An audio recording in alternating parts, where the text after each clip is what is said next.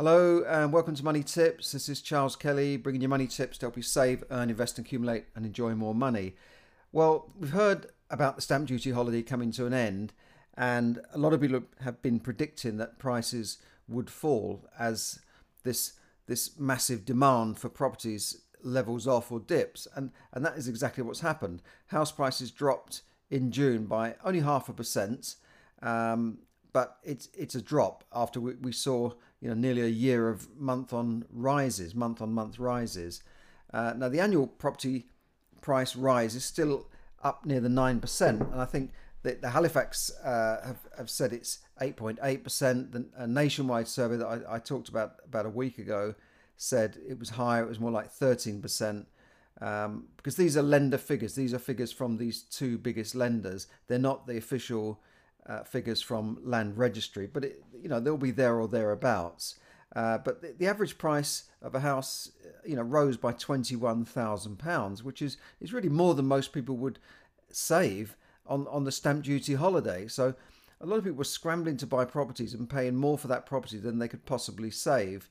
Um, and so, you know, the, the average price, according to the lender, is now two hundred sixty thousand across the, the, the UK quarter of a million pounds, um, or, maybe they're talking about England, Wales, and Northern Ireland, not Scotland. But you know, in, in parts of the southeast, an average price of a house in, in the suburbs areas is more like a half a million pounds. So it's very difficult for people to to get on the ladder. Now, people were buying houses perhaps not just because of the stamp duty, but because they wanted a bigger house, um, and you know, prices in that bracket went up by higher. They, they went up by by ten percent or uh, you know, some for the larger houses, uh, they went up by £47,000 in cash terms, which is way more than people would save on stamp duty. But some people argue that it was not just about the stamp duty. They wanted to buy a house. There's a shortage of property still. So they, they still needed to buy and move, whether it was a stamp duty holiday or not. And, and you know, thousands of people missed the deadline, of course. There are people with sitting in a, in a chain of, of buyers and sellers who could not complete by the 30th of June, and the government will no longer extend that that uh, that stamp duty holiday because, of course, they extended it from March. It's been going on for nearly a year now, and obviously this this ends up costing all the taxpayers money because that's less revenue that the government got from stamp duty. Uh, and so it has to be found somewhere, and it, it, all costs the taxpayer money at the end of the day. Um, but that that's that's where it is. You know, that, that's where we are. Uh, I, I, personally think stamp duty is an obscene tax anyway. To, to tax a young couple maybe ten or fifteen thousand pounds to buy a property is is obscene, especially when you consider that they are rowing their own boat. They're they're they're buying their own place. They're not saying to the to the government or the council, "Oh, you got to house me because I've got nowhere to live. I've got four kids." Uh, they they are saying, "No, we're going to buy somewhere ourselves." Whether that means they have to move way out into the suburbs and travel into town every day or, or whatever, or, or borrow from their parents or grandparents, they are, are taking the initiative to buy their property and they shouldn't be taxed like this. Yeah, it's okay to have a stamp duty used to be one percent. It was it was a nothing tax. You could easily just pay it out of short change. It was, you know, you you might pay, you know, on a hundred thousand pounds, you pay a stamp duty of a thousand pounds. It's it's hardly here here nor there. But uh, anyway, that, that's that's my little rant about about stamp duty. Now, in other parts of the country, they uh, seaside towns are getting a bit upset with with all you London people coming in buying our properties down in, in our seaside towns, and, and they're getting a bit you know pissed off with it because London buyers are. Uh, able to maybe remortgage their properties and buy a second home in somewhere like uh, Devon, Cornwall, uh, Norfolk, uh, and, and now increasingly Wales, because Devon and Cornwall have gone up so much, it's so expensive now that they've been pushed out of those areas, uh, you know, where they might have to pay, you know, in Dorset and Devon, you know, maybe five, six hundred, seven, a million pounds for a property, they can go to Wales and buy something much cheaper. Um, so th- there's one uh, Welsh authority, Gwynedd, it, it's up in the, the south, uh, the northwest coast, which is a lovely village on the sea. Uh, they have decided to hit homeowners who buy their homes for second homes or holiday homes uh, with double st- uh, double uh, council tax. So they're doubling the amount of council tax they would charge to anybody who has a second home in in that area. and that, the, the council has said it would raise an extra three million a year to pay for social housing, which that might be true, but councils already can build social housing. They have money, they have access to very low cost borrowing from the government, but they won't do it. I, you know, it, it, baffles me why they won't build more council properties and solve the housing crisis. Don't forget, I was a councillor for 10 years, and I used to ask my council, why won't you buy, uh, build more uh, council properties? They said, no, we don't want to do that because people might buy them later on under a right to buy. What? Well, well at least they're in a house, at least that they've, that they've been housed. They're not in, in temporary accommodation or a hotel, or they're not moving hundreds of miles away to afford a property. They're in a property.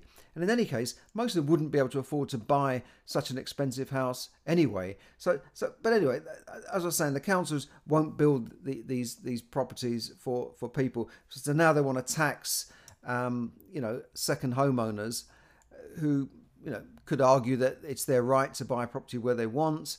Uh, they're bringing money into the economy. But the councils argue that, you know, you've got an area where maybe 10, 20% of the properties are all empty most of the time. And therefore, that, that the life in that town or village has been destroyed because there's only weekenders there, and probably in the winter they don't go there. I mean, Wales is a pretty bleak, cold place most of the year. You know, you've got wind blowing off the, the, the Irish Sea. It's it's it, this is not like sunny Bournemouth, you know, it's it's a different kettle of fish. I, I doubt I doubt if people would go there in the winter. So they're, they're annoyed that you know local people have been pushed out by these wealthier buyers from London, and uh, it's it's destroying the makeup of the of the town and the and the village life and that sort of thing, which is is true. it, it, it is it, it is happening, uh, and and people in Cornwall have been long complaining about this. And, and it's it's long been a problem in Wales. Uh, Swansea Council, Swansea City are planning to do the same thing and uh, there's there's always been a bit of hostility with with the Welsh. Uh, I, I, remember even going back you know, 40 years. I remember reading about uh, people's houses being burned down by it was it the Angry Brigade or the Red Brigade from from Wales. I don't know, but the Welsh government are you know pretty socialist lot, and uh, uh, socialists love raising taxes so they can spend other people's money. That's what they do. But something has to be done about this. Obviously, it's, it, it's a serious issue if people from London can, you know, pull out, uh, you know, a couple of hundred thousand pound of equity from their million pound home, that's just an ordinary house. It's nothing special. And and, and so let's go and buy a cottage in, in Wales, and you know that. It, but something has to be done to, to solve the problem of the local people in those villages not being able to afford to live there any longer after maybe living there for generations. Now, talking about money, is is cheap money fueling the, the, these price rises and the possible bubble. Uh, well, I think part of it is to do with that. Now, um, mortgages are so cheap; you can get mortgages at you know one percent, which is which is ridiculous. I, I've had a mortgage years ago at sixteen percent. Sixteen and a quarter percent was one of the highest mortgages I paid for for my first flat, and it was a killer. Um, but but now you you can get. I mean, the NRLA, the the Landlords Association, have are, are acting as a sort of a, an intermediary. It's, it's, a bit it's a bit of extra money for them. They get a broker fee for it. Um, it's a bit of affiliate marketing, really. Uh, they're offering a two-year fixed rate loan on a buy to let. This is not residential, which is usually cheaper. Two-year fixed rate loan at 1.25%. That's one and a quarter percent. Uh, and uh, they'll give you free legal fees as well and a £250 cash back you know, it, it, it's crazy, isn't it? That means on a you could borrow a million pounds, and if you you did it on interest only, your monthly repayments were just just just over a thousand a month. It, it, it's crazy. You couldn't rent a million pound property for a thousand a month. You, would be looking at, you know, if I think about million pound properties around here, two thousand a month, maybe a bit more, two and a half, uh, a million pounds, a four bed house. You know, it, it's it's so that that cheap money is perhaps encouraging people to, to, to, to, pull money, pull equity out of their property and buy second homes, or certainly it, it's encouraging people to borrow huge amounts when they're, they're buying even their first property. But rates will not stay like that forever. Uh, because inflation is already starting to, to rise in, in America and the UK. So I, I, I see uh, inflation pushing up. We all know that things are costing more, don't we? Even the Bank of England admitted that prices of food and things were going up uh, like crazy. And but they said it would be temporary. But we know that commodities have gone up, so oil, uh, cost of transport as well, and, and, and lots of things have just gone up in price, and, and so that's inflation. The, the, the official figures are still showing inflation at around 2%, but gradually they will come through and show higher costs, and then the government will have to do what they usually do to stop inflation, and that's raise interest rates. However, the government are in a bit of a in between a rock and a hard place because you know they need inflation to to uh, devalue the amount that they've borrowed, the trillions that they've borrowed in and, and printed.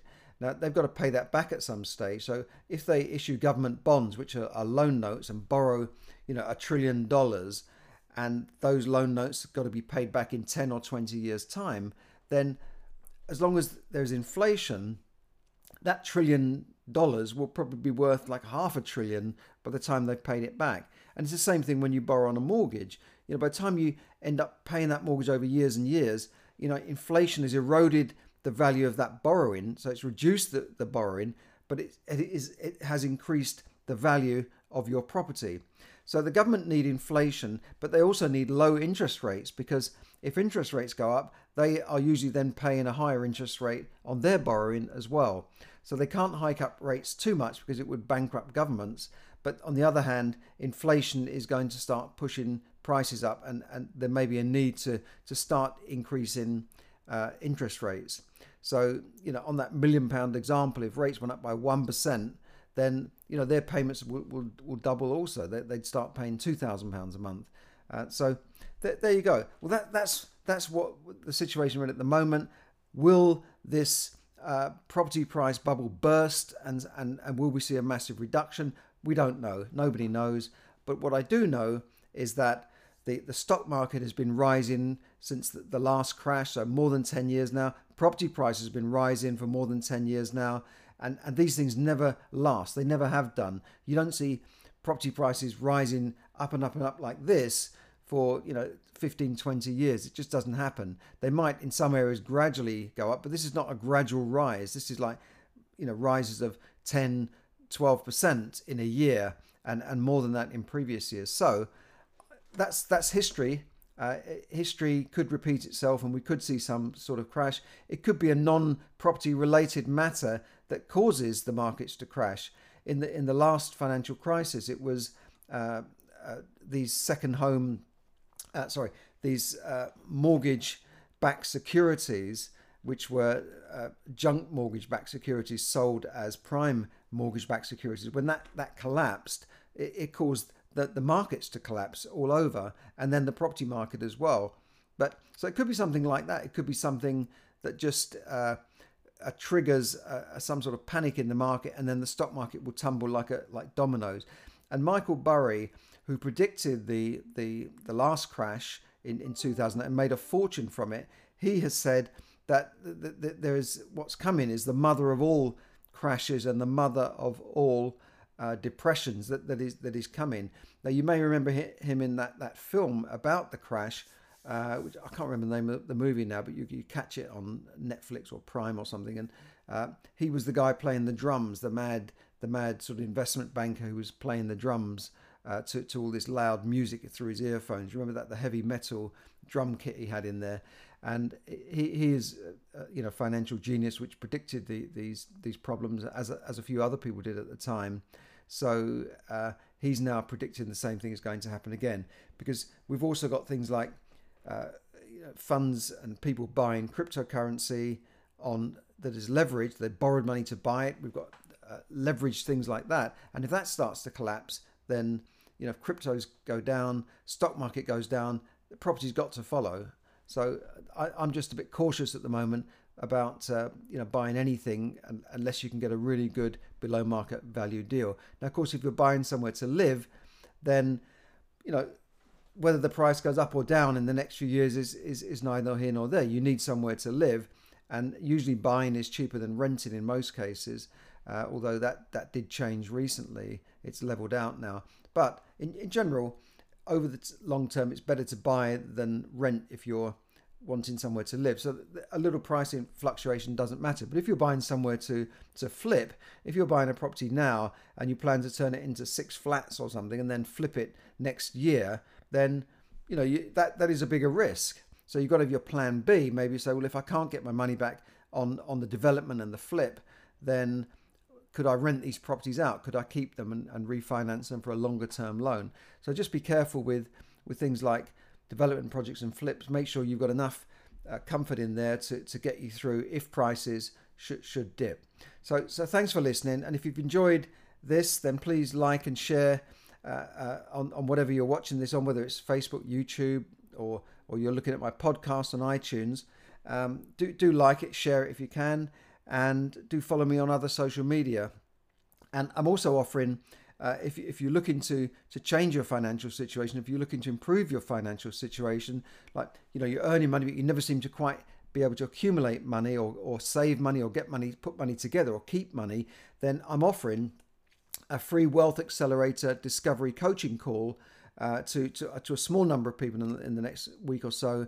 I, I, don't have many slots available, so please click on that link below and you can book yourself into to a slot for the free Wealth Accelerator Discovery Coaching call, which could transform your life. Thanks for listening and have, have a great day. And I, will I'll speak to you again very soon.